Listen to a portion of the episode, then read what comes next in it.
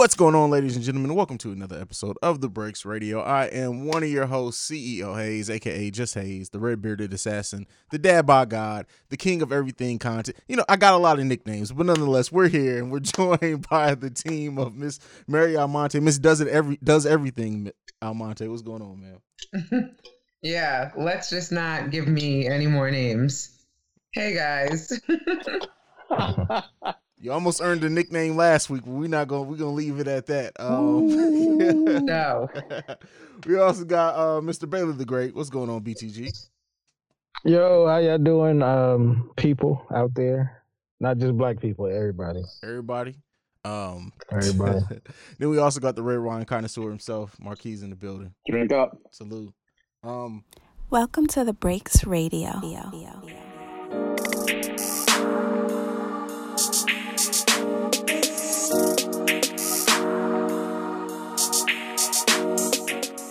We got a lot of shit to get to this week. We also have the debut of a new segment coming from the Mind of Marquis, which I can't wait to have a conversation about. Um, but outside of that, something that we're gonna kind of throw in here uh, that wasn't originally on the topic list, but uh, brought it up, and I do think we do need to talk about it. So Mark Cuban uh, decided not to play the national anthem at Dallas Mavericks games now that some fans are coming back. Uh, specifically, he mentioned how he did not want to play it because he felt like that the national anthem didn't represent some of the players uh, that are on the team. NBA's come down. Uh, they're basically forcing all teams to play the national anthem. What do you guys think about kind of forced national pride in a situation like this? Marquis, it was your topic that you brought to me, so I'm going to come to you first on this one. What do you think? Um, I agree. I don't. Well, first off, I don't think um, it should be forced um, when it was never an actual rule. So, how it all started, and you would know more about this. The military actually paid advertisement for people to play to start to, um, the national anthem and have planes fly over. They actually paid for that. So now it's one of those they're making it mandatory if you're not you're not representing America.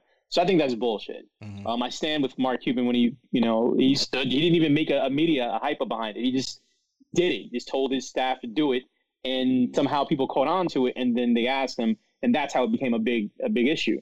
So I commend him for standing up, sticking to his guns. I don't know what happened, what transpired to make him drop it, and now he's basically saying we're gonna you know, do the national anthem. But the fact that he did it and what it represented at this time, I, I appreciate that. Yeah, yeah. Mark Cuban's always been someone who has has just seemed to get it, or at least he wants to get it. Even if he didn't get it, he wants to try to understand. He likes. He's promoted that open dialogue and the conversation. He's been one of the people who, um, who's at who's at the forefront of empowering the players. We live in a league now where the powers are more empowered than what they ever were before, and that really, when you kind of think about it, even before uh, uh, LeBron having the power that he had, Mark Cuban did that with Dirk to a degree, and so now to see that the players are as empowered as what they are, I mean, are Mark Cuban was has really always been at the forefront of that. Uh, Mary, I come to you next on this well, one. What do you real think? quick? You know, Dirk wife had a dashiki. He had him having a mm-hmm. dashiki on. Yeah. So that's some real shit right there. So yeah, yeah there's a lot of representation over there. But yeah. go ahead. Dirk, Dirk, who's been married to a black woman for the majority of his adult life. But go ahead, Mary. Um, I feel like the whole practice of the national anthem being played at sporting events is influencer marketing at its finest. Um, I mean, think about it. When you go to work, you don't have to you don't have to stand and and and sing the national anthem before you start. So, you know, it's a it's a tactic to infiltrate. And then even the fact that like kids have to have to sing it in schools in certain states. Um, I think that you know this is just in alignment with the wokeness that we seem to be encountering as a culture, and I think that it's good that we're not you know just kind of playing out things just for the sake of tradition, and we're actually starting to question where they came from, how they originated, um, and yeah. I mean, Mark Cuban has always been an ally, so I think it's pretty dope. Baylor, you you you have a whole sports podcast, man. What do you think? You can see how everybody knows, like we will sit up there and we will slander the NFL for being late to the party when it comes to uh, when it comes to our people, you know, and supporting our people. And then we'll we would praise the NBA because they always get it right. They always get it right. But at the same time, a lot of us know that that's just pandering. And this is showing that they really pandered towards us the fact that they're causing a big deal about the national anthem. If you're gonna be with us, then you got to be with us all the way. Mm. You know what I'm saying? So trying to force us to do something that you know is wrong shows that everything that you did in the past is pandering.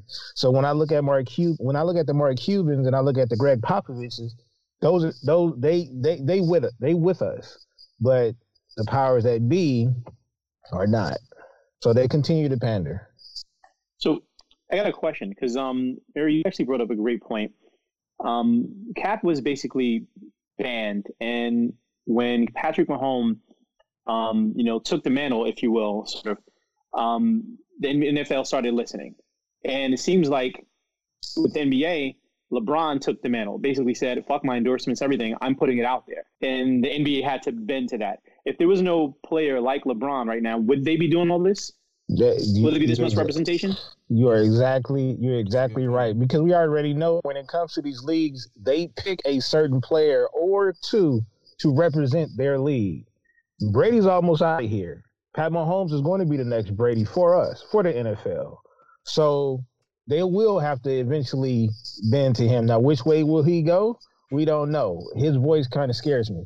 But when it comes to the, when it comes to the NBA, uh, that is the million dollar question: is that we don't know who's going to hold the um, the torch after Bron leaves. I will. I will say something really fucked up. I'm sorry, but it seems like they put a lot of the non-threatening looking black people at the forefront. Pat Mahomes, Steph Curry. You get what I'm saying? Right. Well, it, it, true indeed, but I think Steph is a little bit on our side more than anything.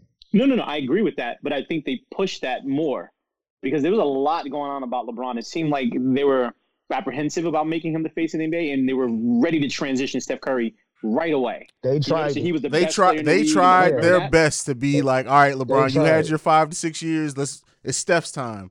Um, they actually they actually tried a couple of times with with KD going to the Warriors, Kawhi switching conferences and stuff like that. Yeah. But they just don't hold up that long. Nobody has the personality, right? If you look at even KD, he doesn't have the personality to be the face of the league. Kawhi definitely doesn't have the outgoing personality to be the face of the league. mm If we're looking at potential people uh, in the young crop to be the face of the league going forward, oh, and we forgot if it wasn't for Derrick Rose getting hurt and not talking either, they very well could have tried to replace LeBron with D, with D Rose as well. Um, but at this point, I think it's it's either going to be Zion. Giannis doesn't have the personality for it, or this may be too early to say, but Ja Morant has a very good chance to be the face of the NBA. They, have yeah, already they've already like tried they've already tried putting their eggs in one basket with Zion. Zion can't stay healthy. Ja Morant, I, yeah, I don't know. Ja Morant has know. the has the has has the the the face the demeanor, the skill on the court, and just about everything. Mm-hmm. It's just putting it all together. And if they can put a team around him Defense, him, offense, yeah, de- mm-hmm. everything, that he could be the face mm-hmm. of the league. I can see that. Yeah, and unfortunately, he's in Memphis. That that could be the thing that holds him back. So we'll see. We'll see. This is an interesting conversation to have. Maybe we'll put that on uh, on the topic, the face of like each sport. How it's oh, it's always a well, ex, well in basketball, it's always a black face, of course, and it seems like the NFL fights their damnedest to not make a black face the face of the league. Um, so we'll talk about that. There's no representation. I'm thinking about yeah. that, and we had this conversation before, Mary. Um, there's no black um uh, agent representing any white players and they kept pushing the agenda of having a white quarterback. Quarterback is always going to be the face of the franchise mm-hmm. because he, he's playing, you know, um, he's the leader of the team. But yeah, it's it's now that they're transitioning to having more black people, more black quarterbacks. Um, you know, um, um, what's his name from Texas, trying to get out of Texas. As a matter of fact, Deshaun Watson. They, yeah, Deshaun Watson. They fuck. I mean, they're fucking him. It's fucked up, and it's it's the representation that we have in an NFL. We're basically just the workers you have the offensive line, you know, the wide receivers and everything. But when it comes to the quarterback, the most prestigious of positions has always been a white player. Mm-hmm. And all of them have been represented by white agents. You know what I mean? So to have a face of a franchise, it has to be a quarterback. It's not going to be a wide receiver. It's not going to be a running back. It's always going to be the quarterback. So now, once you get the face of the franchise, who's going to be the face of the league? And hands down, everybody's preaching Pat Mahomes. And I, I watch how everybody's talking about he is going to be the greatest of all time but he lost to Brady. Now that he's out of the conversation, let's be real. That that game, he wasn't even ready for that. There was so many different dynamics where it was set up for Tom Brady to win. Yeah. Now the question is, if he wins next year, and let's say they play Brady again, and he wins, are we going to have the same conversation? Oh, you know, Tom Brady's older. You know what I'm saying? Like the narrative is going to change. They'll find media- whatever the they'll find the whatever media- they can to The um, media is going to they're going they're going to twist it somehow to where it works in his favor, bro. That's how it is. And I think Zion agent is black and, and it's a woman as well. No, no, I'm talking. I'm done. This that's No, basketball. I'm talking, talking about about football. football. In football, there's no. Oh, well, well, yeah. football, you know, we ain't got no we ain't got no foot in there. I put I when I when I Jay, when Jay Z when Jay Z you know announced that he was I was like yeah I got a little happy but then you fast forward You read the fine shit. print? You you Yeah. mentioned a fun a funny thing, and then we'll get off this and get in because I don't want to get too deep into sports. Um, you said how the the face of the franchise is always the quarterback, right? Mhm. Is Mhm. correct me if I'm wrong. This is just a question.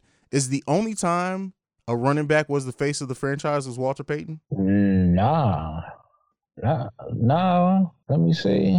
Well, I, I would say I would say no because I thought they pretty much shared it in Dallas in the early '90s.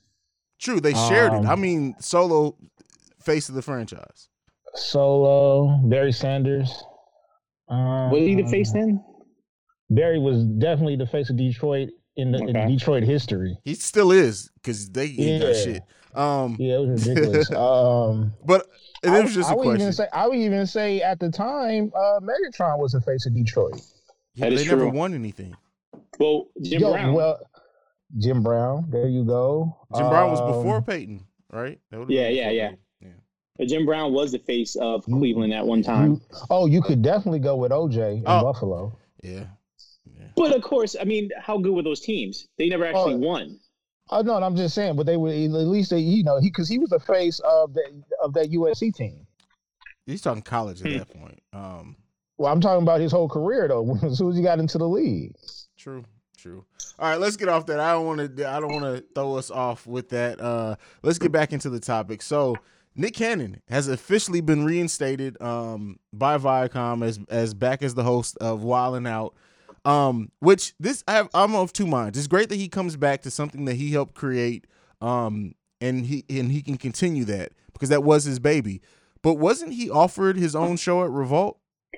I don't know if that was official. Okay. There was, was- people were like summoning Diddy Right. to kind of make something happen, but right? That's what I remember. It was talks Yeah. of it. Okay, okay. Um, so yeah, I mean, that's it's good that, that, that this all worked out. Um, how much of a gag order do you think is going to be on Nick Cannon on this podcast now because of this? Oh, oh, oh. But that I was thinking the opposite. Like, you don't think he gonna get up there and talk his shit if he can? nope, no, nope. Because he talked his shit when he got fired. He basically Ah. said how you know Viacom is deceptive. You know, and there's no surprise how every most of the people there have been mistreated. Um, and they've been robbing our community for years. His words are like, you know, they were underpaid talent on their biggest brands like Love and Hip Hop, all of BET programming, and of course, Wild 'N Out. And now he's back So- with them. So You that's what what I'm I'm. So, so that's what I'm saying. So if if he's now back with him, you don't think that he went in there with much better demand? You- wh- he's not in a position to demand anything. That's that's my thing it. is that I I don't think he's in a position to make any demands in a situation like this. So, well, he could just not do it and create another show. Yeah, I, That is That's true. what out feel. again. I mean, I'm the show is that big. disappointed, honestly. I Hey. feel like he should have created the Nick Cannon Network and and brought Wild 'N Out back under his own umbrella and owned his own shit. Um, And that's the thing. We keep Yeah. talking about that. And We do. these are the same people, like he said. You know, they, they're not giving people the credit, their, their, their credit. They're mistreating their, their people. They're deceptive and not giving them their ownership. Then create your own. You're halfway there. You get what I'm saying? Yeah. Yeah. I agree.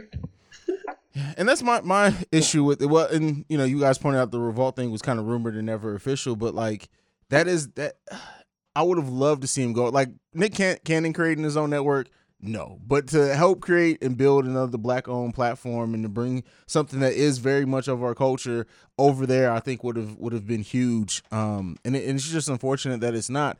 But I mean, good. He's getting his check. Uh, that whole team can come. Everybody who's working there can continue to work there and work there with him. But um, you know, who knows? I I, I don't see this going. However long this contract is, uh, I don't see it going past this. Is probably Nick trying to end it on his own terms, and then hopefully we'll see what comes out after this. Because I just don't see how you can mend the fence with the vitriol Nick came with at Viacom after this. Yeah, I agree. Something it must have been some kind of crazy behind the scenes combo to, to get this back on track. Yeah. They said he met with um, Jewish leaders and uh, to help his rehabilitation, so he can do a lot more education, understanding, to be a little more sensitive to the topic. How, okay, so he got fired from Viacom. How did he not lose his job at Fox as the host of The Masked Singer? Mm, Yeah, it definitely sounds like something else is at play here. Mm. it's Vic. So maybe well, we Viacom doesn't our own Fox. That's a different. So, no, no, no. But no, my, my point is, So one would fire him and the other would keep him Yeah, on. keep and the him. other I one mean- is like nationally it's network TV. It's not you know. Yeah, It's, like a, you- it's a you- bigger you- brand. Yeah. and Fox- you go Fox- against Jewish people. Yeah. Who knows? Who knows? I mean, Fox has enough fucking controversy as it is. They couldn't really get away with firing somebody. So we'll see. All right, moving on. Next topic. Uh Nas and Hit-Boy who He was delivered fired from the who delivered one of the best albums of last year are uh coming back uh and this time working on an EPMD collaboration. What do you guys think of this? Is this something that you think people are excited for? Or is this going to be one of those things that the hip hop purists enjoy, but it does it kind of fizzles out after that? What do you guys think is going to come of this e- EPMD project? I thought it was a joint for um, Judas and the Black Messiah. Am I confused? No, it is. It is. Okay. It's one of the songs that's on it's a single. It's on the soundtrack. Yeah. So I, to, I'm gonna jump in on this one. I know Billy, you, you you probably back me up on this one. Um, I don't think the generation will even know what EPMD is. We do. I don't. I promise you, they don't know what EPMD is. Mm. So I heard snippets of the song um from from obviously his lot his um his his feed.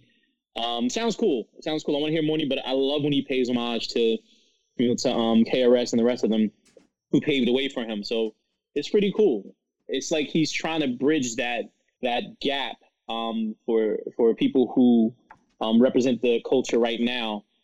But I don't. I still. I just. It's like throwing shit against the wall and hoping it sticks. I, it's. I don't think they would um appreciate it. I wish they did. Honestly, I, I wish people would actually do their research and can actually appreciate the foundation of what EPMD represented, and then the the Hit Squad and Def Squad and how that all happened. Like that's where your Redmans came from. That's where your Eminem came from. That's where you know that there's a lot of culture there. So, but that's that's gonna be cut short. Hmm. I'm hyped for that soundtrack though. Soundtrack looks amazing. yeah. Yeah, yeah. You guys going to see mean, it I this already weekend? Heard, heard, well, we, our theater, my in New York, the theaters are closed, so that's going to be a HBO Max for me. Okay. But Yeah. I'm in. The are they open in Jersey? I thought I thought your theaters were open, Marquis. Yeah, you can actually rent a jer- uh, rent a um theater out for hundred dollars.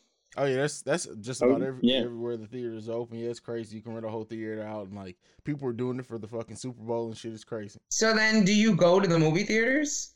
I don't. I do. I, do. got HBO Max. Right. I Same go to here. the theater. I mean, I would love the popcorn and the experience and the big screen and everything, but I got an 85 inch. I'm good. Nah, I would go if mine were open. I would much rather go. To, I miss the experience of a movie theater. I put a dub on it if it's a two-hour movie. Yeah. Yeah, I'm definitely in the theater to see it. I'm trying to decide if I'm gonna go Friday night or Saturday, uh, like during the afternoon. But I'm definitely in there to see it. We'll be reviewing it next week because I can't wait to see this motherfucking movie. Yo, this is like yeah. the movie I've been waiting for. Like for real, for real. So yeah. Friday it's on for me, for sure. The younger the, the younger generation won't go look up or research, uh, you know who these cats are. But you know, if someone from their generation was to play the music or something like that, then they'll probably appreciate it a little bit. Yeah, yeah. All right, let's Shout move out on. to the Green Eye Bandit. it's gonna be yeah, it's it's what the thing is is like I I feel like our generation we understood the history of hip hop. This one doesn't. Like for example, like if you mention somebody like Kool G Rap, uh, people wouldn't won't know who the fuck it is. But there are so many people that style is based in what Kool G Rap did is fucking ridiculous. But they would they would never know who the hell that is. Big pun. Yeah. Uh no, the youngins know Big Pun. No, no. Big pun flow is cool. Oh, Rock. it's like that. yeah. yeah. So, well, we can we, actually the anniversary of his passing just passed. We cannot talk bad about Big Pun, and also That wasn't just that wasn't talking bad about. That was basically saying he paved the way for stole rappers like flow. No, he didn't know. Everybody borrows. I mean, but other. everybody, everybody at this point has at least borrowed from somebody. Absolutely. It's the, fact, it's the fact that the younger generation doesn't know. Doesn't identify it. Yeah. Yeah. But also, I want to shout out that the street that Pun lived on in the BX is being renamed after him this week. So, That's dope. yeah, very dope. That's dope. He deserves it. Yeah, it would be interesting to have a, a, a episode where we do like a, I don't know what to call it, but we we talk about like who in who's the overall biggest influence in like rap styles to this day. Because Kool G Rap is up there, like he yeah, has to. be. Sure. So We got to mention Yeah. big. We got to mention Big L at Big- some point. yeah, big- Of course. and then, but Lord Finesse kind of blessed him. yeah, Mm. yeah. So this is yeah, like the whole digging in the crates. I crew, think that that this is gonna create rabbit holes, right? Because it will. Not to put you on blast, but you're kind of older than us, so I think there's probably shit that you know that we may not even be. You know what I mean? Like able to identify. But as a hip hop aficionado, you've done the research as well. Like most of you have done the research already, or will know. Well, Again, of course, but I do think unless you were you were outside, you're not gonna necessarily hear bars and associate them with people that you didn't really grow up listening to. You know what I mean? Which is the problem with the youngins now. It's like there's a huge. not- they're even more removed. like it's a Because huge. I'm disconnect. probably because I'm probably second generation of hip hop. So if we're talking about pure hip hop, right? I look at it, and this, I could be. compl- You guys can completely disagree. Maybe this is why we need to make it its own topic. But if we if we're honest, every rap style damn near either com- is either influenced by Roxanne Shante, Big Daddy Kane, Kool G Rap, KRS One, and Biz Markie. That's it. That's like the basis to me. If we're looking Mhm. at the pillars Yeah, of where every every style kind of spun spun off from. Well, It's it's those five. you, Rakim. I was gonna say Say- that. did I Well, say I Rakim? gotta- We gotta. no. Okay, if I didn't say Rakim, I absolutely meant to say Rakim. If I did Yeah. not, Uh, so we we know we know who's in that boat, and then we graduate. We go on to the the LL Cool J's and Run DMCs, Mhm. um, and and so on and so on. And then that shit just started to transform into different styles across the country. Then you got you got you got the boom bap. Then you got the gangster rap. mhm. Then you got the southern. Like that shit crazy. Well, yeah. So maybe we need to do a hip hop family tree, Yeah. like genealogy. we could. That'd be fun. Well, That's, let, that's let's a project. Though. let's work on fleshing a out that big- that's idea because that's not big-ass something that we can turn around and be like, oh, well, we're gonna do that next week. That's literally something we gotta spend like a month just planning out before we even try to put Yeah. on that. So We're gonna Um, have to have meetings offline yeah, about sure, that one. For sure. That's that'll be a great thing to do. But let's let's get let's move into the next topic. Uh DMX has an album coming out. Um Griselda, Pop Smoke are gonna be featured on this album. Are you guys excited for a DMX project in 2021? What do you think? Not really. Baylor? I I don't know. I mean, because with the features that that they just said with, with Pop Smoke and Griselda, like I definitely want to hear that. But again, this also goes to this is why Na- this is why Nas was praised uh, because his last album, the production, Mhm. and then we don't know which dog we gonna get. Is he gonna be growling? Is he gonna be barking? Or is he gonna be praying? All of it. Oh yes, that's the answer. Well. Yes. I would I would hope, I would hope so. I would hope so because if he if, and don't get me wrong, we all need some prayer these days. But you can't make you can't make a full album praying through the whole album and think cats is gonna be banging that up and down Crenshaw. Like I don't I don't know if that's gonna happen next. it, I think you said it best. It's going to come down to who produces the album. Mhm. They're gonna they're gonna guide the album. If he's trying to to capture the the younger audience and bridge the gap with Pop Smoke and Griselda, um, he's gonna he, whoever's executive producing and producing the album is going to try to balance it out. Like Hit-Boy did it perfectly, perfectly. I, I didn't expect that. I didn't expect because he, he I have a newfound respect for Hit-Boy because of that. Mhm. Um, so yeah, whoever produces the album is gonna is gonna be the one to, to curate this experience for us. That's the only way we can tell. But I mean, if you imagine if he just did with um, you know, Swizz Beatz, um, he got um Just Blaze on it, you know, did the same old formula. Would that work right now? No, not So, at all. Yeah, what type of No. so what think- producer would he, he need? I think the concept though, like I got a Apollo dope Brown. X if you ooh, oh that's different. I don't think his flow would match that though. I don't think his style would match that. You don't think you don't think he could change his flow? If he changed his flow right now, Honestly, he might need to though. His voice has changed. I don't know if anybody's noticed it, but mm-hmm. like he doesn't sound the same. That's that Budweiser. it's not like a Beanie Sigel thing where you know. I, I don't. I don't. Like I got to see the production. Whoever's producing this album, um, Boy Wonder? That, You think Boy Wonder can do it? Hmm. hmm. Why should be like hit makers? Oh fuck no! Come on, man. like hitmakers at this point can only literally do Dipset.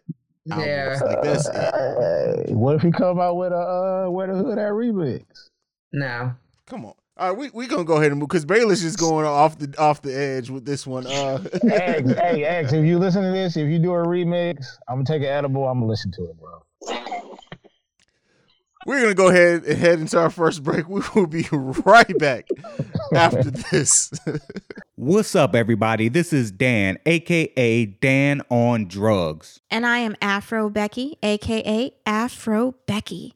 And we are the Black Law and Legalize Podcast, Podcast. a weekly legal podcast for the culture. Each week, we have conversations with our co host, Anne, a licensed and practicing. Slash ratchet ass attorney, as well as myself, a rehabilitated criminal, and our lovely esteemed moderator, Afro Becky. Most of our topics are legal in nature, and we discuss them in a relatable way. We release new episodes every Tuesday. Yo, you can find us anywhere podcasts are available. Or you can find us on social media at Black Law Podcast. So check us out. Or don't.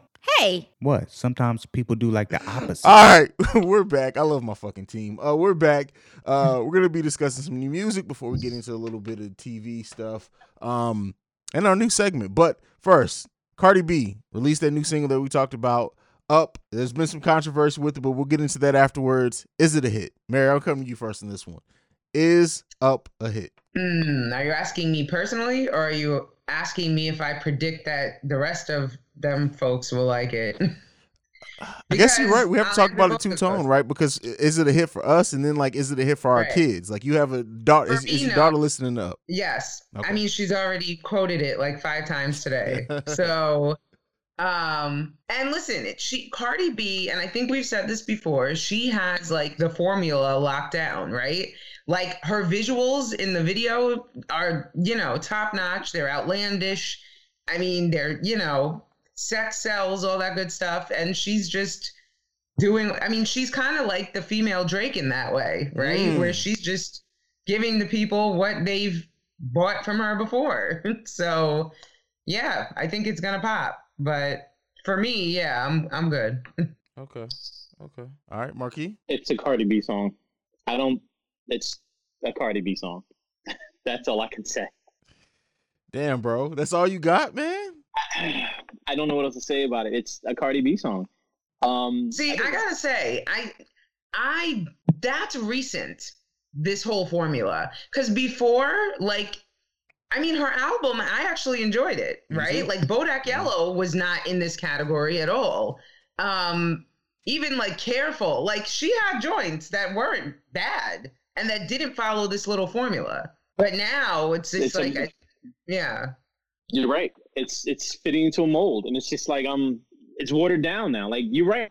That album was actually much better than I expected. Whoever wrote that album, yo, Yeah. she was actually dope. And you know, even when she dropped money, I was like, okay, she about to drop a decent Money might album have been again. the start of it, though. Money might have been the Mm, start Yeah, of this money was the start of it. Yeah. The beat was dope. Like I thought it was some energy coming, and then we're here. So yeah, well, I'm there. That that producer is dope. He's a, a cat from Houston. I forget his name now, but he's dope. Baylor, you kind of Anyway. quiet over there. Because I was waiting for them to finish. No, it's not. If if she would have put this out before a WAP, then then I would say yeah. But no, this was like a watered a watered down version of that. Tell you the truth, including the video. Here's the thing: A watered down version of what ass pussy. So since Cardi B's album has come out, Shit's like stupid. I just caught that. what what, what happened? He said a watered down version of he said, he said the Oh. dad. We two for two on the dad jokes tonight. Right. See what he did there.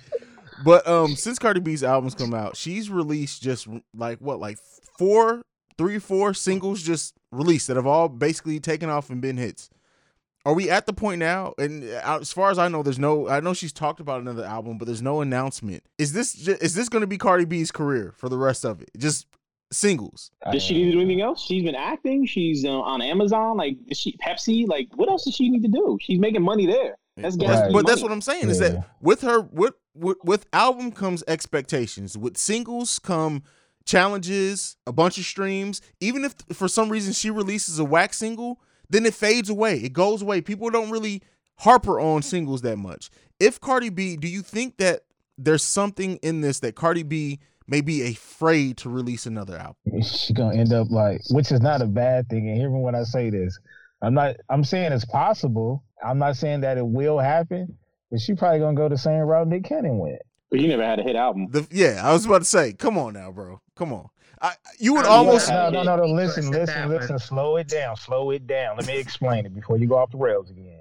What I mean, what I, what I mean by that is that Nick Cannon doesn't have to announce himself as a rapper. He can name, he can announce himself as a brand in general, and he can do all kind of things. The same thing Cardi B can do. She can Okay. stop rapping and she can come out every now and then and drop a single, but she can flourish off of them endorsements and dwell off into some other stuff. I see that. Uh, she okay. is definitely a brand. Yeah, you don't need. She, sure. Nick Cannon didn't need a a a platinum or whatever uh career, but the fact that he went off into these other ventures and blew up, she probably could do the same thing. Now she probably can get there faster because she blew up pretty damn fast. Now will she get to his status? Who knows? Wait, I think she's already passed Nick Cannon's status. If you're talking about overall, just just What like if you you- if you you throw in are- everything that she's done and the impact of everything that she's done, she's well surpassed Nick Cannon. Are you talking about popularity? I'm talking about every like just being in the in the in the public zeitgeist. Like when Nick when I think we can't compare them because she's of this social media era, and that's really how she blew up. Mhm. Whereas Nick Cannon, you know, And the dude had a that show as a that ran for like what 14 years. How long has Wild 'N Out been out? I mean it took Yeah. it took like a three Amer- four year break though, so it took a But still, considerable. how many shows last 10? How many shows like that last longer than 10 years? He's the um host of America Has Talent. He's the host of um what's the other the Masked Singer like yeah. Which, but I don't see Cardi having a career in hosting. Sorry. at all. No, Yeah. I I mean, she can't she can't speak English well, so no, she she. well, or Spanish for that matter. That's shady. In other words, though, she doesn't have to announce herself as an artist. Just just her name in general would be a He's- he's Just- come on, come on. Let's let's all be real. Like if somebody would have, if you looked at Cardi B her first year when she popped up on on what Love and Hip Hop, and somebody would have told you that she could formulate enough words to rap, that you would have you would have doubted that shit. Let me tell you something. I'm gonna go a step further. I saw her her audition video for Love and Hip Hop, and if you would see that, you would have never thought that she was gonna be who she is now. For real, for real. So, but shout out to whoever rebranded her because It hey, it was a slow build. She got the teeth fixed first, and then everything kind of just fell in between that. Um, and it wasn't cheap. But uh, so there's some controversy with this. There has been a rap group, uh, Merfontaine and Mer Pesos, um, have said that they've that there are they don't and they've even said they don't feel like maybe it was necessarily super intentional to rip off a song that they did in 2020 called Stuck. Um, but this is one of the thing in hip hop is that it hip hop is collaborative in a sense, right? Even if you're not collab- collaborating, there's so many influences that people take from other places that it it kind of just happens in hip hop. What do you guys think about, think about that that point of She did it. She stole that shit. She did. I feel like stole this that is shit. becoming a trend, right? Because we never talked about this, and maybe we should have. But the same thing happened with that Saweetie and um, Doja Cat best friend joint. Serati claimed that they stole it from them, Mhm. and when you hear Serati's version, it does sound kind of similar. I mean, hey, what song did uh, Drake steal She from irks Diddy? the shit out of me. who, Saweetie? Yes, I love Saweetie. Uh uh Doja Cat, I could agree with you on. they both irk the shit out of me. no, but Saweetie, leave her alone. Listen, only We for that that her. baby hair tutorial cracked me the fuck up. So for that, she gets a pass. she is genius with her social tactics. Oh yeah, the okay? social media. If if we could Yeah. hire her to do the breaks media, so I would give her all the fucking money Yeah. because she is excellent with that shit. too. Yeah. we'll take her. And Go I ahead, think babe. her and Quavo are like the cutest couple. But anyway, moving on. We just digressed. Baylor, the point saying is, there's a lot of that going around with with this generation. That's true. Back in the day, that would have been like the end of your career if somebody would have said you stole somebody's shit. hmm And now it's like everyone's just it's whoever gets gets it viral first, I guess. Mm, That's yeah. true. That's true. Yeah, she stole that shit. She stole that shit. Um, I heard both. I've heard both. Both versions. She stole that shit. I had to Google it because I had to find it. They're they're not the song. Um, I mean, I, she did the same thing with Bodak Yellow too, right? well, Like, No, careful. yeah, Car- yeah, well, Careful was the one that she totally. I heard the reference track to that, and it was like, woo. yeah, um, I agree with you. There's a lot of that going around. Um, there's a lot of reference tracks. There's a lot of um, I, I know what what is his name? Um, dude, actually smart. Soulja Boy says claim the same thing about Drake. Like, people steal people's shit. Yeah. but that's their chorus. I heard it. That's their chorus. My only question is, can she sue the people who wrote that song who stole it from them?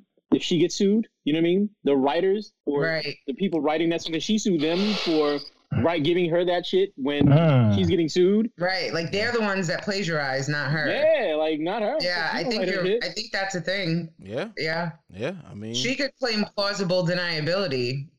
Unless the unless the writer said they knew. hop lawyer, y'all. Holler at me. Hmm.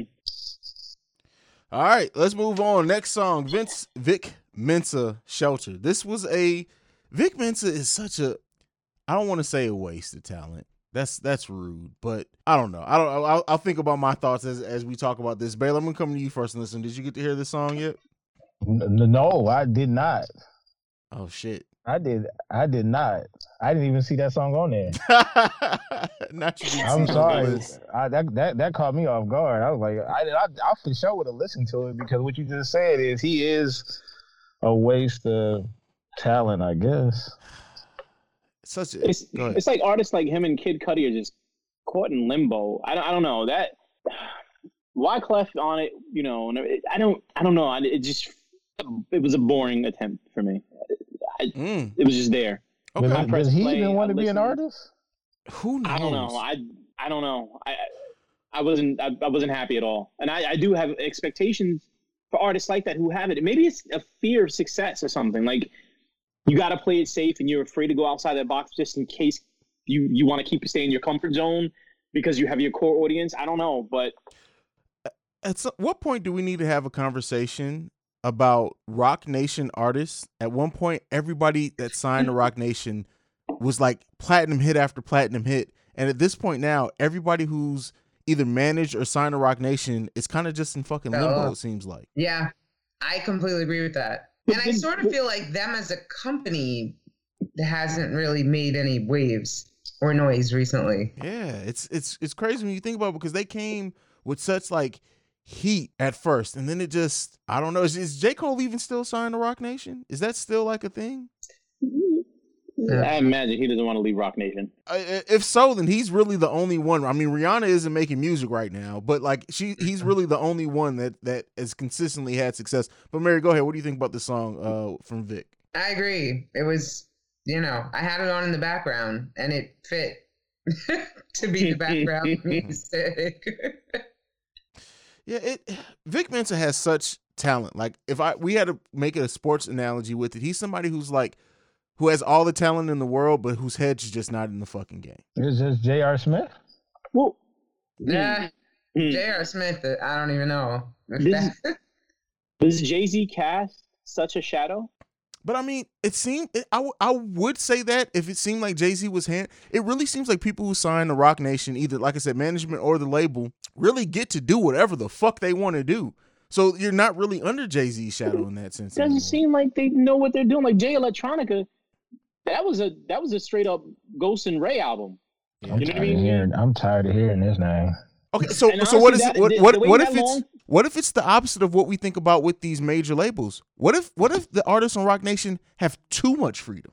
Mm, that might be it. So just raw talent, raw pure, just this is what you should push your raw talent, Mm-hmm. and you don't know how to do that, like I don't know. I, I think you would still either drop mixtapes so you can stay true to who you are for your people, Mhm. and then when it comes to your album, you have a little, you know, Jay, can you help me out with this because you're the experienced one. Well, let's be You know what I real. mean? Jay is not cultivating Roc Nation artists. I I would be surprised with how the industry works. I'd be surprised if they even saw him. Yeah. He's not like rolling up his sleeves. He has a whole staff for that. You know what I mean? So, but I mean, to most artists and creatives in general, and I think all of you guys know a little something about this, are they have issues when it comes to the execution, myself included. So I think that it's really critical that they do have somebody molding and guiding their path. And it does feel like, and I've never thought about this until this moment, Haize, Yeah. when you brought this up, but it does feel like that guidance is missing for their whole roster. Hmm. Yeah. I mean, it's that's like interesting. it's like, of course, Cole is a go getter. Cole has really carved out his own lane. Rihanna can do whatever the hell she wants to at this point. Little, little Uzi Vert signed to, to to Roc Nation. Who know? He got a fucking Infinity Stone in his head. Who knows what the fuck he has? I know what the hell? Um. it- No, he really does. yeah, like it's fucking ridiculous. Uh, I'm gonna look up Roc Nation's uh, roster real quick. Uh, just give me a second. Let's see who's on, who's all Yeah, there's a- There's a lot of artists up there, and I know, like I said, Jay Electronica, um, J Cole. Um, yeah, I, I don't really know who else. And is Rihanna actually? She's not signed to um to Roc Nation. She's just managed by Roc No, Nation. No, she's signed and managed. No, by she's Nation. signed. Yeah. she is. Yeah, so their Okay. official like rosters. This isn't management. This is artists signed to Roc Nation. Um, Westside Gunn. There you go. Of course, Vic Mensa. Um, the Lox are signed to Roc Nation. Shakira. I did not know that is signed to Roc Nation. Rihanna, Rapsody, um, Nasty C. Don't know who that is. Meek Mill, Belly. Where the fuck has Belly been, by the way? Wait. No, where did he go? Meek Mill signed. I thought he was signed to Maybach. Probably, probably a cold. The signing. joint? Yeah, probably Mhm. joint. Uh, Jim Jones, Jay Electronica, Jay Park, Jay Z, Key Wayne, and Little Uzi Vert. Ah, ah. oh boy. Yeah. Are we Hey, taking a break they- after this? Because um, If- I, if that- I gotta process what you just. I'm just fucking with you. So um that and it looks like uh J. Cole actually is not signed to Roc Nation the label. He's just managed by Roc Nation at this point. So So he's Um, Dreamville now. Then yeah, okay. yeah. So it's just I don't know, man. I don't know. Where the fuck is Belly though? Like I need to we need to make a poster. Where is Belly? Belly had some talent. Where the hell is Belly? What happened to Belly? I, I agree. But again, that goes into your theory. These people are just being left to their own devices. like, god damn, are they not even checking in on the artist? Like, hey, uh, can, are, are you working on something? No, oh, okay, it's fine. You know, it is We gotta, we, is. How long did it gotta, we, we gotta wait for that unsung episode to come out. How long did it take Jay Electronica to come out with that album? Like like seven, eight years, right? It something like that. Not longer. Fuck. Don't, don't Like, we're not gonna pressure you. whenever you, Whenever whenever you you feel feel like sending us an album, go ahead and send it.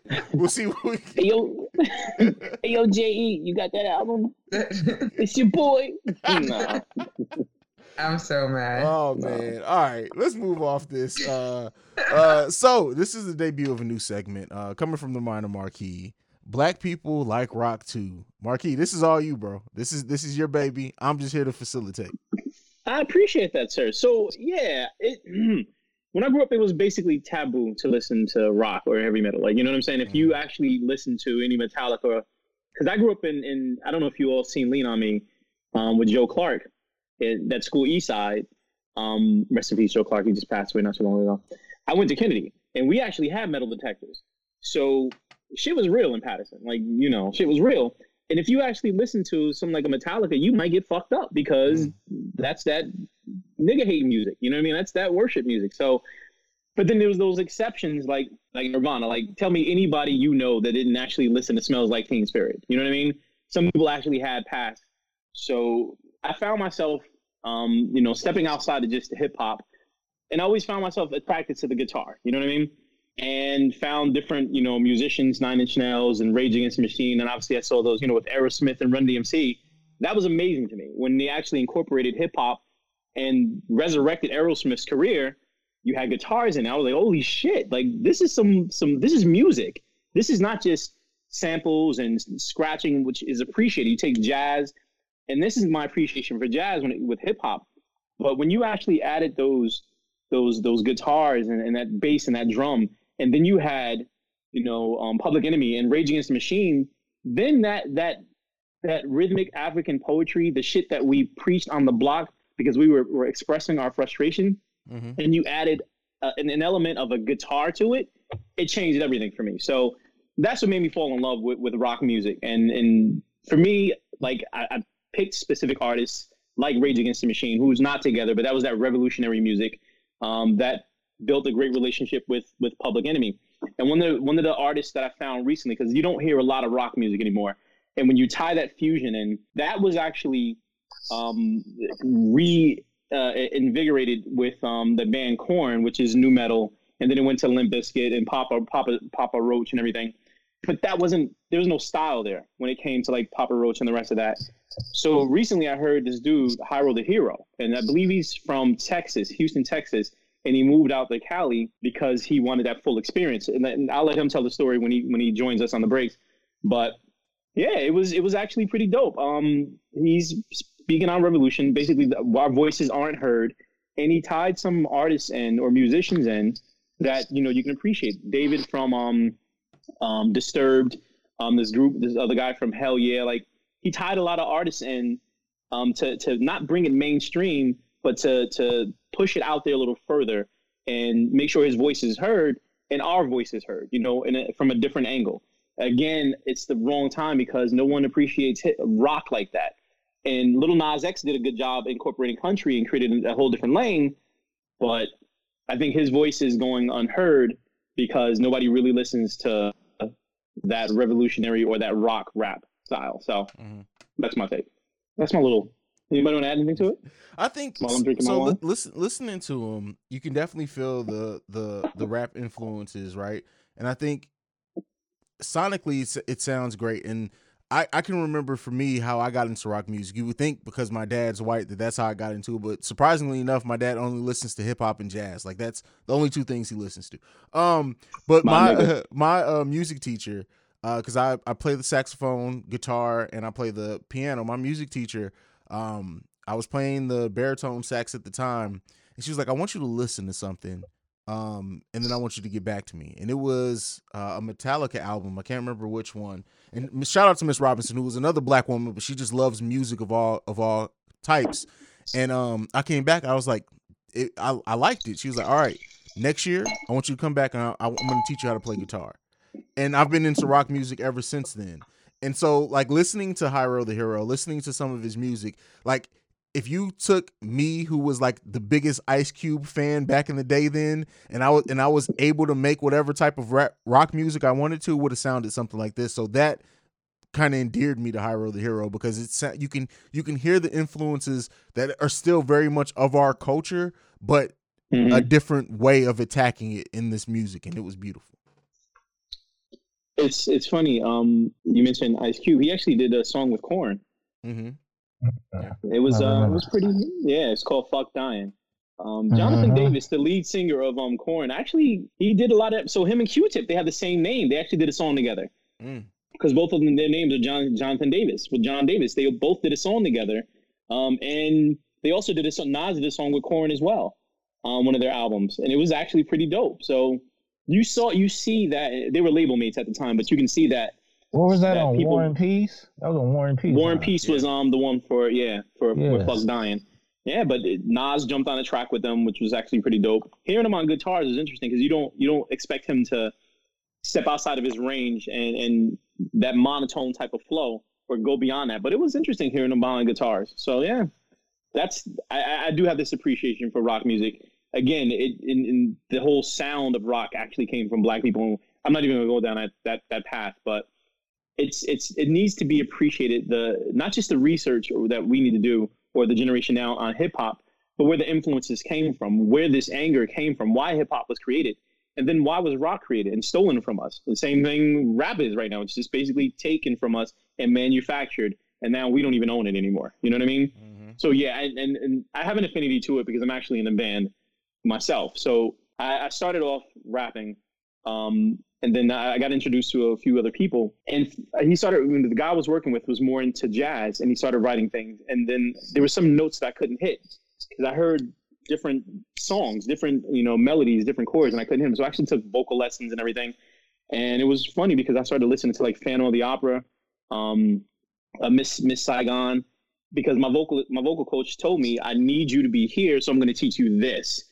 And those ranges that I was hitting, I was like, holy shit! But my appreciation for that genre, you know, went a little further. But yeah, that's that's a little take on my perspective of things. Um, I know you both, um, BTG and Mary, have a love for rock as well. So please share. Are we sharing our origin stories? no, just whatever you you know. Um, I mean, my intro to rock, honestly, was probably middle school, right? And like for me, it was I don't know. I guess I'd say more alternative was my the genre that kind of reeled me in. Like I loved Alanis Morissette. I loved um uh, believe it or not, Shakira was very Latin rock um, back then. So, like, I don't know if people ever really looked into her early days. It's definitely not, you know, what she is now. Mm-hmm. Um, she would have got on Roc Nation. yeah, I know that that kind of blew me blew my mind a little bit. Um, but yeah, no. And then I kind of just went down the, I mean, obviously growing up in like the 90s with MTV, like that rock was really the dominant genre and not so much hip hop. So, um, you know, the Red Hot Chili Peppers were like my jam. Aerosmith was like my favorite, and their videos were always like, they always had Alicia Silverstone and Liv Tyler. So that was like a big deal for me. um so yeah and then and then as things got darker i actually and now like we're gonna get into th- the therapy part of of the show but i had a bit of a strained relationship with my mom when i was in high school and so like linkin park definitely spoke to me and i would always throw on like rock songs and kind of zone out and and kind of you know all the hateful horrible uh, lyrics would be aimed at my mom in my head that and Eminem's joints. so yeah, that's a different yeah. type of hate. Out my closet. That is. I, it was. I'm a kill Sorry.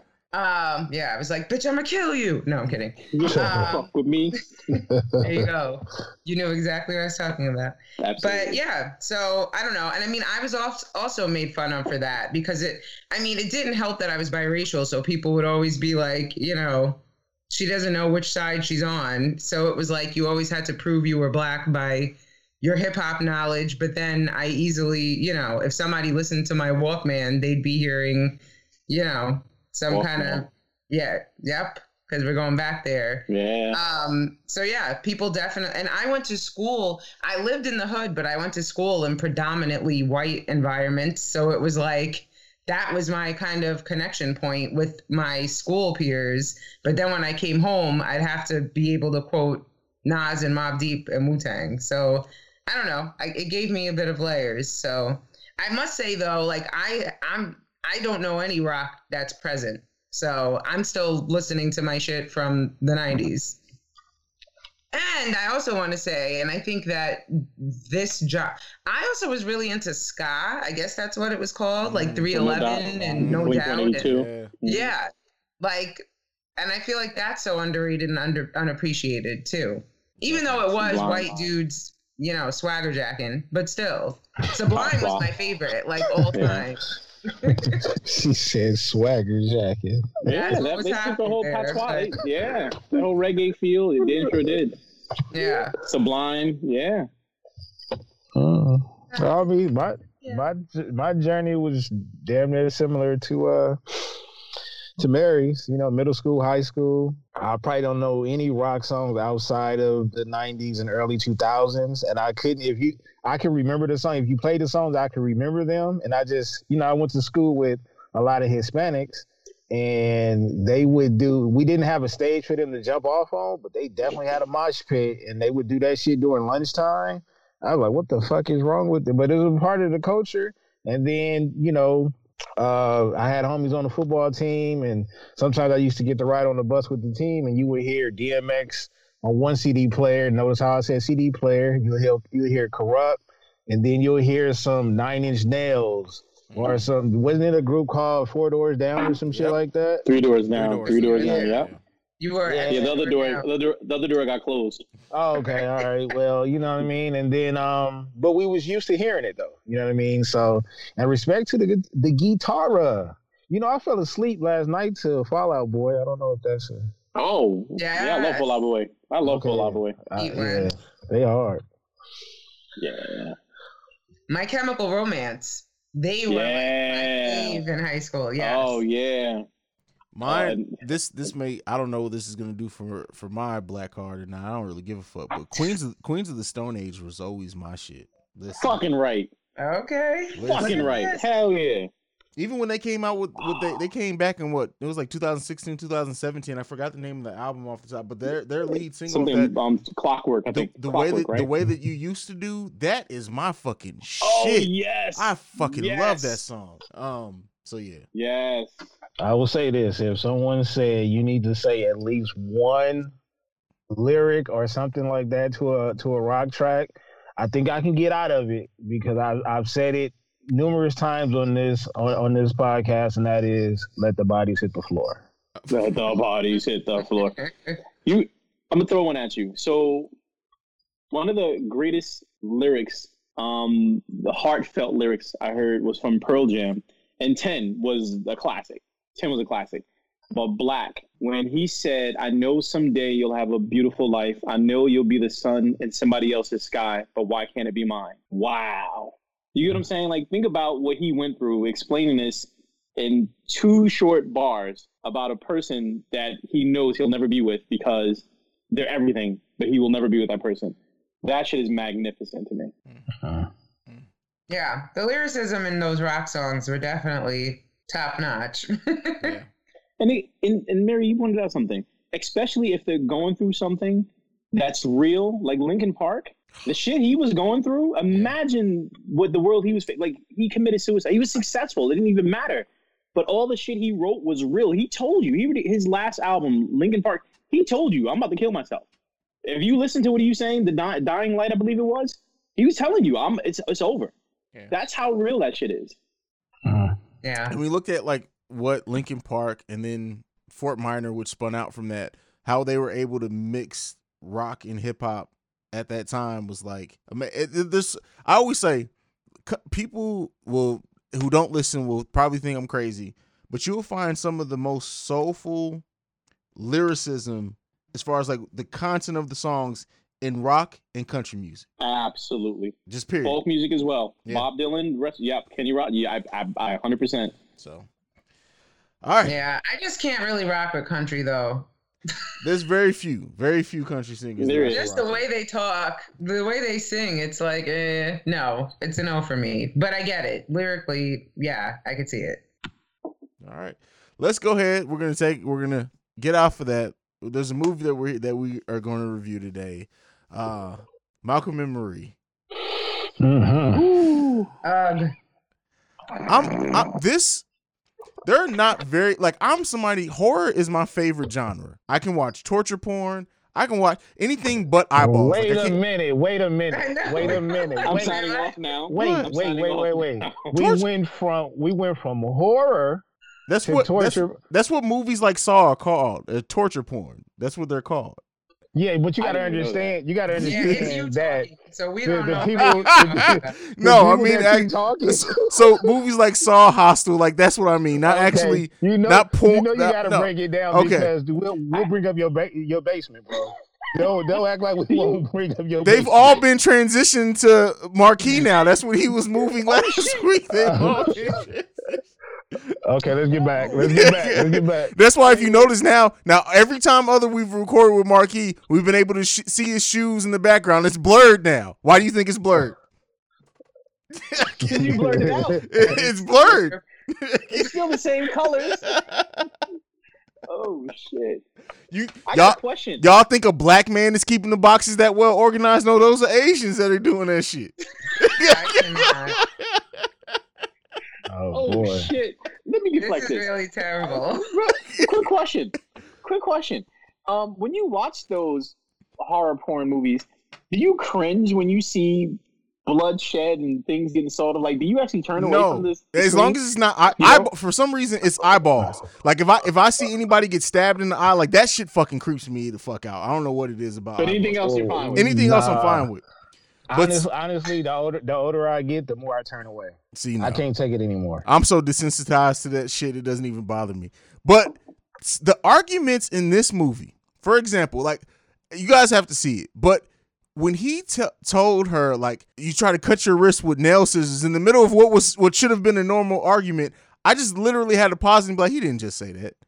Um, this movie is the perfect example of how narcissism and verbal abuse can ruin a relationship and how desensitized people get into the normalcy of like sh- uh, it gets deep but i'm gonna let you guys take it who wants to take this one away first because i feel like But I'm there's a lot of I'm at- conversation I just want to add to that. was perfect. How do you let it get there?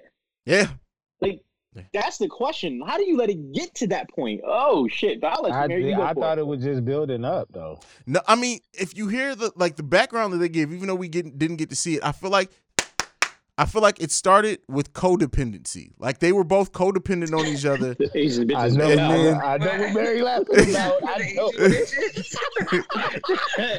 ling ling, ling ling.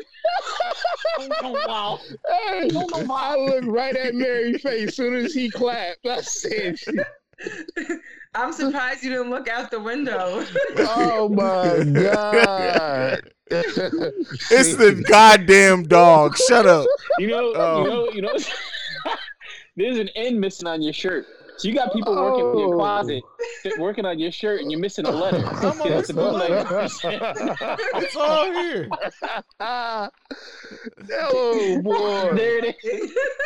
my asians work Oh. good i don't know what you're talking about they're not missing Hey, the hey, letters. even- Haize, I Haize, I've seen you. I've seen you pause the recording to get your dog out of there, bro. You did. That's not. It's the puppy this time. The old dog just does what he. It's this motherfucker. yeah. Is that, now. is that is That's that what what you you call call him? Is that what you call him? He That's just walked cool. away. It's simple, but in anyway, I'm crying. Anyway, Oh, go ahead, Mary. What do you think about the movie? Okay. So. All right, am I am I going? You're up. It's on you. Is It's that what you. you were asking? You were asking me to distract the feds from the fact that you're clapping. First of all, you don't you don't clap oh, at Asians. You don't clap at Asians. You you you lightly tap. You. That's what you do for Asians.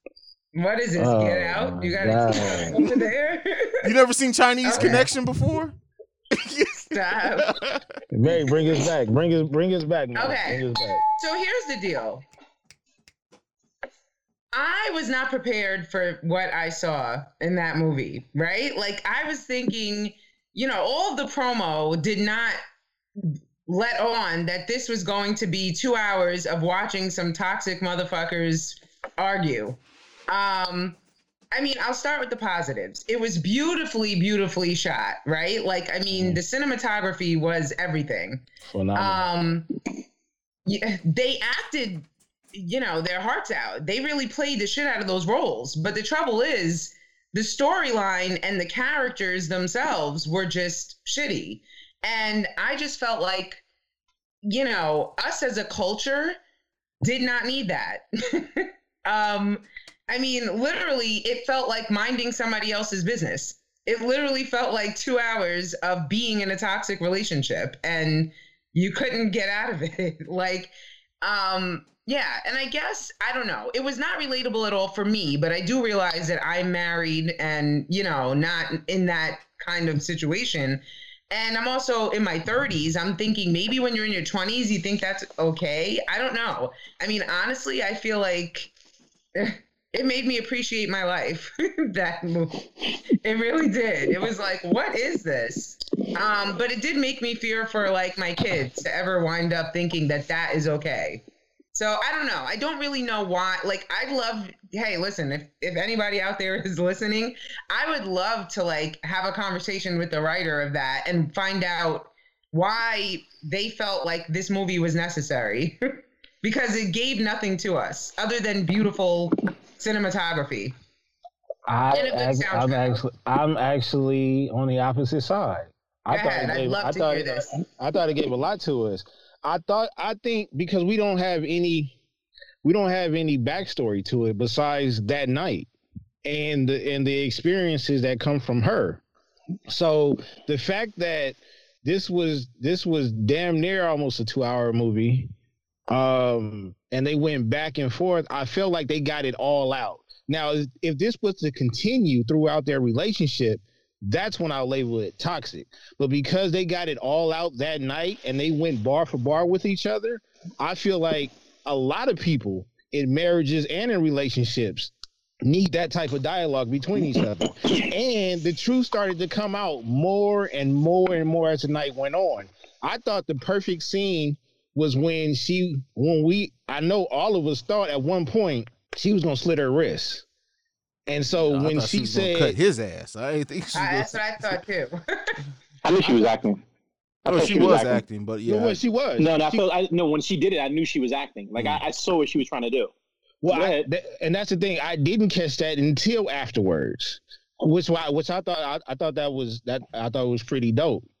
But the reason why I said it taught it taught us a lot is because it was they were able to express each other while Uh, yeah did they hurt each other's feelings yes they did but it wasn't to the point where it got physical or they actually left the actual house. You know I mean? I mean, well, they did at one point leave the house to go use the restroom, and you know he went to go look for it, et cetera, et cetera. I'm talking about as far as getting the car, driving off, blowing off some steam, and then coming back. They went bar for bar with each other. They let out each other's truth and opinions, and that was it. Now it's up to you to figure out the ending part when they stood next to each other outside the house. See, but again, this is this is what this, and this is the problem. And even in what you say to say that they let it out like th- that's not a healthy way to let it out. That's not a healthy message to get out. There's so much ghostlighting, verbal abuse the rationalization of abuse. Even to see the look on his face when she's like you're abusing me he's like what the fuck you mean i'm abusing you? And then she had to say well verbal abuse and he basically waved that verbal abuse is real. And as somebody who has daughters you don't like and and on both sides like she was She not as antagonistic to him, but she's verbally abusive too. These are two people who have rationalized the abuse that they do to each other, and they've gotten so used to it that they are in like a what's what's the syndrome that that you identify with your with your Stockholm. Stockholm syndrome. It's like a form of Stockholm syndrome that they have for each other in this relate. There's nothing healthy about this at all. They yeah, they got it out, but they got it out in the most. The, and this is somebody I went to school for psychology. This is the least healthy way you can get any of this shit out. Any of it out. And for me, it's not even the way that they got it out, it's the things that came out. It's like, okay, so he basically, having helped her through all those things, in that process, though, he lost respect for her, mm-hmm. obviously. And the, and also her lack of ambition, you know, he does not respect. And then she basically is kind of so disappointed in herself. She her sense of self-worth was kind of wrapped up in him. And that's why she couldn't get past him not thanking her or acknowledging that some part of that character was her.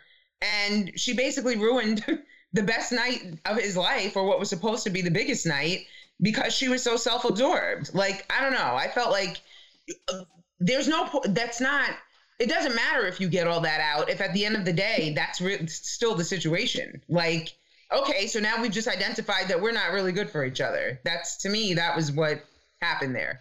But I guess everyone has their own perspective. Nah. Indeed.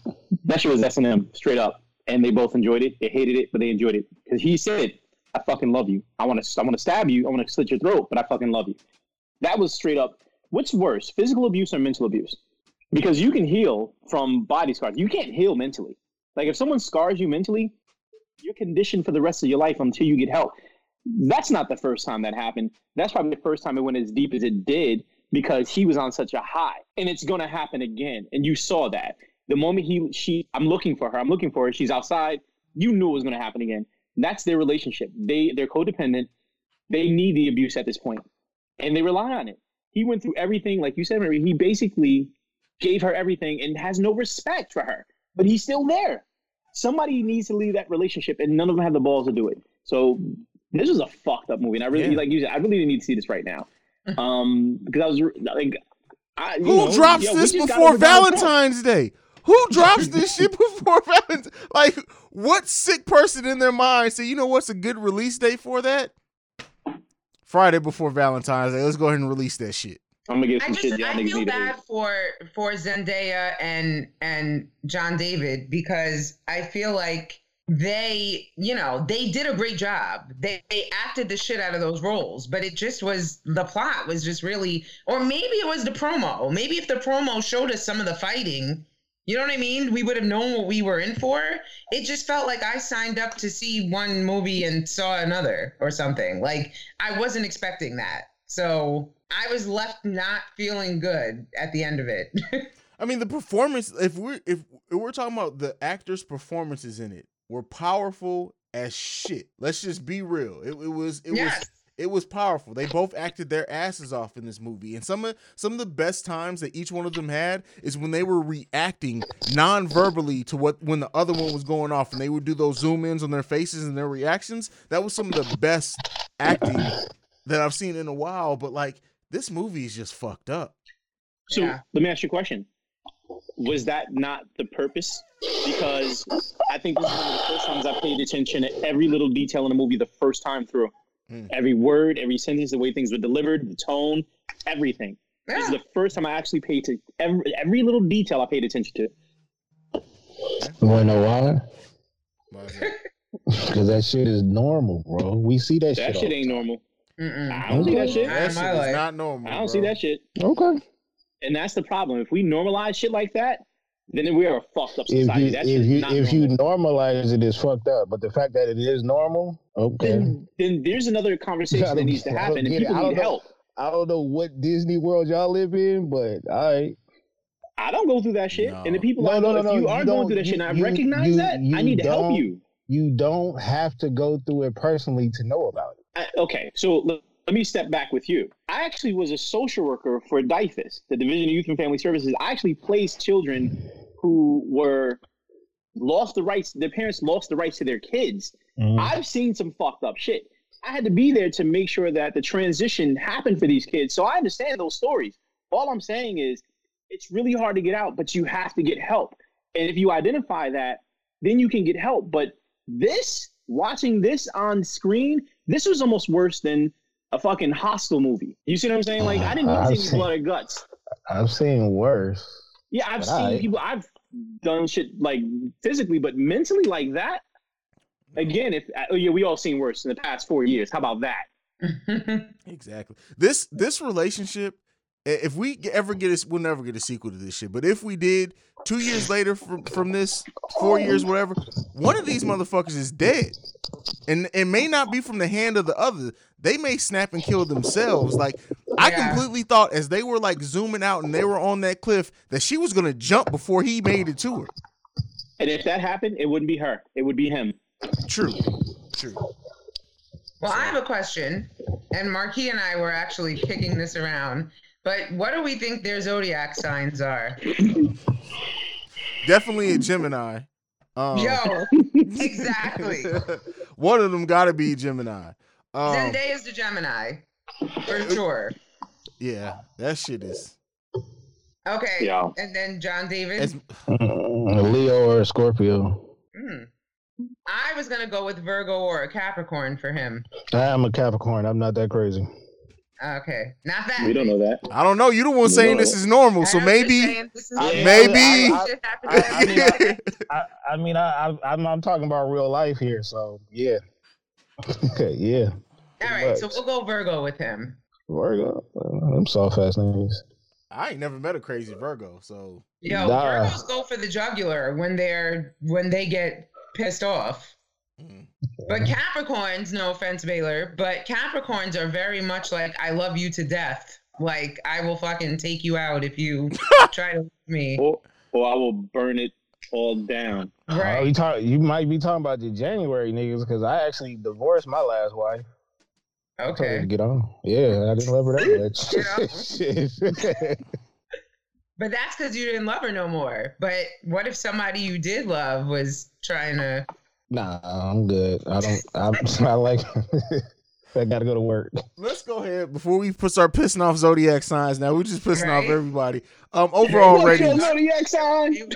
I'm like, Ma- Malcolm and Marie, as far as me, is is fucking harsh as it was to watch this shit. A the act, the performances were amazing. The cinematography was fucking. It just sucks that that such great cinematography was delivered on some shit like this. But it was those tracking shots of like going through the outside of the house, seeing them on the inside of the house, and vice versa, fucking beautiful. So wait, I did want to ask you guys this.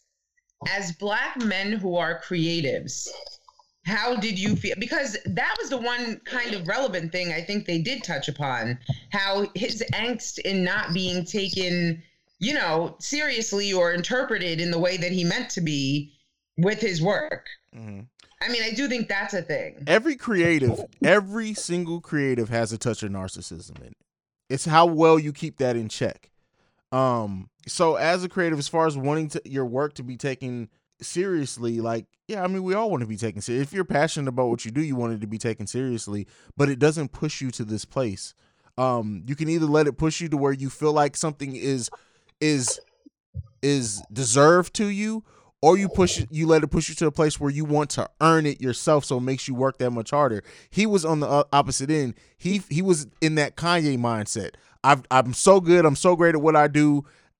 You guys have to give this shit to me. I deserve this shit, rather than earning it through the through his work and what what his work does alone. That's my opinion on it. Yeah. I think that's a valid take. And she asked you two brothers too. Why is everybody just looking at me? Oh, I mean, she already said I'm a Capricorn. I'm cocky as shit. I'm, she want me to do? I believe everything I do is dope. I deserve my flowers right now, tomorrow, and when I die, and 30 years after I pass away. Yo, there's there's no facts on opinions. That's what it comes down to. There's no fact on an opinion. You can't tell me something is great and something isn't. Like when it comes down to to creators or what they're creating, if they're putting their passion behind or their their heart behind something, you can't say it's whack. It's all comes it all comes down to the interpretation. I think we had this conversation about the Mona Lisa. Is she smiling? Is she, you know, is an ominous smile? Is she smirking? Is she looking at you like, do you know what I'm thinking? It's all a matter of the interpretation from the person viewing it. So I take my shit serious. Everything I write, everything I put into what I do, there's heart into it. Um, I love what I do, and I'm not sensitive about it because I really don't give a fuck about people's opinions. But I'm not doing it for you. I'm doing it for me. But you also have to recognize that you have an audience, and you have to have something to say when someone asks you, "What are you saying?" So, but Especially I if feel the bad audience is locked The up in moment your he- basement. this motherfucker trying to push this shit on me. You know that's just gonna come down on you soon, right, bruh? Because you I got always a in a ba- dark car. I ain't got I ain't got a basement over here. I say You always in a dark car. We don't know what you got. You always in a dark car. I'm just saying. Making t-shirts. Mm-hmm. I'm buying them. Mm, from who? All right, this is getting crazy.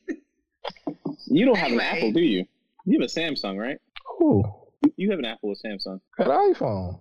Okay. Okay. Oh, that's right. What? I don't No, dare. Haize, Haize has it. What? That's right. Haize has the. Okay. Haize got both of them. Well, that First of I all- am not. I am not. I'm not the I nigga got that's both. messing up the group chat. Okay. You know which ones get tracked, and that's all. anyway. All right. Uh, anything left uh on this before you take our last break? Yo, we're not gonna let this nigga get away with chomping down that goddamn box macaroni and cheese. That was come on. We're gonna criticize it. That was not that good. I know. I know he was drunk as hell, but come on, that bro. That that no, we're not doing that. And like, why didn't they go out to eat? There's a lot of questions with that because it's like, um, this is the biggest night of your life, and you come home to have Kraft mac and cheese with too much butter, That was a lot of butter. right? It was like, uh, you trying to She, kill she him? just. Yeah. And he was dogging it too. You drunk that butter don't taste like butter. Mm. All right, let's move on. We're gonna go ahead. We're gonna get into our last break. When we come back, we got one last topic to bring you guys before we go the fuck home. We'll be right back after this. being a mom is probably the most rewarding thing that I've ever done. I have my own company, but I'm a mom first. A young urban mom. It's not an experience like any other. When you're young, you're growing with your kid, you're growing into that identity. Developing and creating a community of moms that are basically sharing information with one another so that we can be stronger moms. Perfect imperfection, beautiful chaos, doing the best you can every day, falling down nine times but getting up 10. As long as you are led by love, you kind of can't lose. Moms coming together to share information so that we can be great parents for our children. Us being the change we wanted to see in the world. Yum came into existence. Fucker. All right. We're back from break. we got one last topic to give you guys this week. That was definitely that. That was graham cracker right there. That said, that nigga said, "Fucking Oh, motherfucker." That's a cold combo right oh, there. Now, you wait a minute, buddy. oh man. Oh god, I get that shit from my dad. That's his favorite one-two punch. Like when he you know he's really pissed off by something. If he says fucking motherfucker like back to back, because usually everything else is damn. Like that's his favorite word is damn. If fucking motherfucker comes out, somebody's about to get choked out. That's usually how that shit works. Um but nonetheless, we're back for our last topic this week. and so th- we don't usually talk about like viral shit on social media unless it relates to like a song or a challenge or something. But this girl with the gorilla glue in her hair. Mm-hmm. Why do we live in a culture that rewards stupidity? She has twelve thousand dollars in a GoFundMe for putting industrial strength glue in her fucking hair. Someone please, please save me from the id- idiocracy in this fucking country. Uh, who wants to take this one away first? Shout out, shout shout out to the plastic surgeon who stepped up and said, "I'll do it for free." Yeah. Yeah. Yeah. Yeah. But what is it? Like, is he gonna scalp her? Like, how is this? There's a whole the procedure. The procedure apparently costs about 12.5 k to do. Whatever he's gonna do is pull that whatever the shit she glued and some I don't know. I just know it costs twelve fucking thousand dollars. He's gonna do it for free, and he's sharing that shit on social media. So he's gonna make a shitload of money. Yes. Capitalism has made it this way. Okay, here, here's where I, I, I, get- and I know she, she's already come out and said she didn't do it for cloud X, Y, Z, and I have to actually, uh, I may be wrong, but I gotta call bullshit on it. You see these panels behind me? They're on the wall with gorilla glue, right? That's what I use to put these motherfuckers up. By me spraying them, the shit wound up on my hand, and it took. De- How do you put this shit on your hair and your scalp, and not you ha- after it's on your hand realize you know what I may have just fucked up? Yeah. I don't know. Because I, was going to ask, did she wear gloves when she did it? You know. How do we know about it? I don't. You know. I don't. I don't know. I don't know. I. You know. If it ain't for clout, it shouldn't have got out. Mm. Yeah. Oh, you just named the episode. Let me write this down so I don't forget it. That's perfect. but Mary, oh, Yeah, Mary's I, talking. good man. Now Mary's here. There's just not much else to add to that. It's like I'm sure we'll find out in her lifetime movie when that comes out how that happened. Because it's gonna be a movie. Someone's gonna find it interesting. I'm saying she's getting so much. She is getting clout though for for being retarded. I know That's that really word's risky, though. PC. and then the thing is, is that the surgeon came out or, and said that he'll he'll remove it, but yet she was just streaming on IG Live last night of her friend putting fucking shit in her hair, still cutting off her ponytail and shit. This is absolutely for fucking. Clout. If it's not for clout, at some point Holy shit! you move the And fuck it- on. And a chick that didn't it wasn't it a chick that just dyed her vagina? Oh, to put a perm in her vagina. Yeah, yeah, yeah, yeah. Put a perm. That's crazy. what Left it in there of nappy overnight. hairs is going on? Probably some truffle butter in that bitch. Look, Stop. we reward stupidity. It looks like holy shit. This is probably why that generation generation fucked.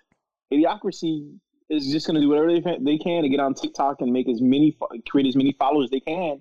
Because you know what, you might get paid. The funnier you are, the more fucked up you are, the more you are attractive to everyone else who feels like they fucked up in life because they need to laugh at something else like you. And after the last four years, ugh, oh my god, yeah, I'm always gonna go back to Trump, but this is sad. It is. This is sad that this is a topic on the breaks. To be honest with you, not because of you, the fact that it made it here. We're doomed. We're done. We're done. Um, we, we hip hop is done. hip hop is done. You understand what I'm saying? The streets is Because dead. Jay of Z the said Gorilla it. Glue girl. I think not. Man, listen, I don't fucking. I know. got, Um, I got a dad. I got a dad joke. Go ahead. Oh, Oh, shit! I love this. Can we? Can we? Can we? Can we get a segment? We got to each get a episode? segment for that. You got. For You each got episode. to. Baylor's dad joke. Okay.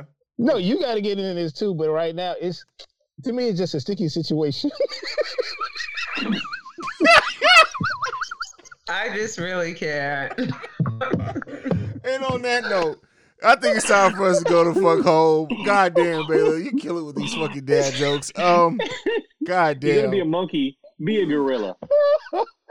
Oh I swear, my if any, if anything, if she comes out looking anything less than Fire Marshal Bill's hair when this is all over with, it's all cap. Let It's me all tell you cap. something. I hear my Chappelle hair. They Oh my know that. god. They won't know that. they won't get the reference. Oh man, I would pay top tier money to see Jim Carrey come back with Fire Marshal Bill. I would. I just need to see that one time Made for the culture. movie. Please, Made a movie. please, if That should've anybody's been a movie. listening, Fire Marshal Bill the movie, make it happen. But we're signing off for this week. Mary, go ahead and give him your social media. You know you're up first. Let's get the fuck up out of here.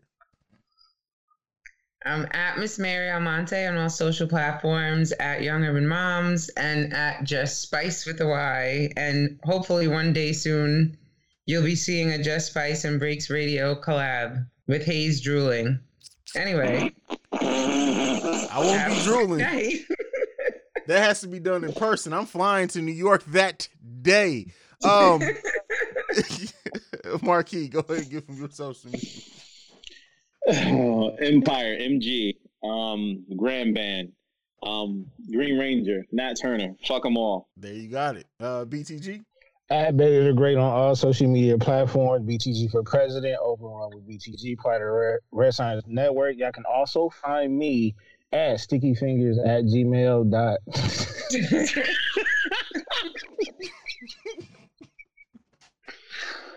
oh man, at Dow Cloud. Oh shit! Oh, Oh my god. apparently where the money reside is in Gorilla Glue girl's hair because that fucking ten thousand in the GoFundMe, like we, Mary, go go put some Gorilla Glue in your hair real quick. I mean, I was thinking about it. Yo, the best was the Gorilla Glue's official statement. Like, we didn't tell y'all dumbasses to put any Right. on your hair, so. Right, right, but your ass, w- your ass went ahead and did it right off the dome, oh, right off the dome. And now she had the nerve to say like that that that that that oh, that on Gorilla Glue's thing it says not to use in the skin and eyes, but since it didn't say hair, she thought it would be okay. What the Hey, wait, fuck? I, I got one more. Go ahead, give it to us, Bailey. Let's uh, take us home, bro. Like King Kong ain't got shit on me. yo. I cannot. yeah, let's go.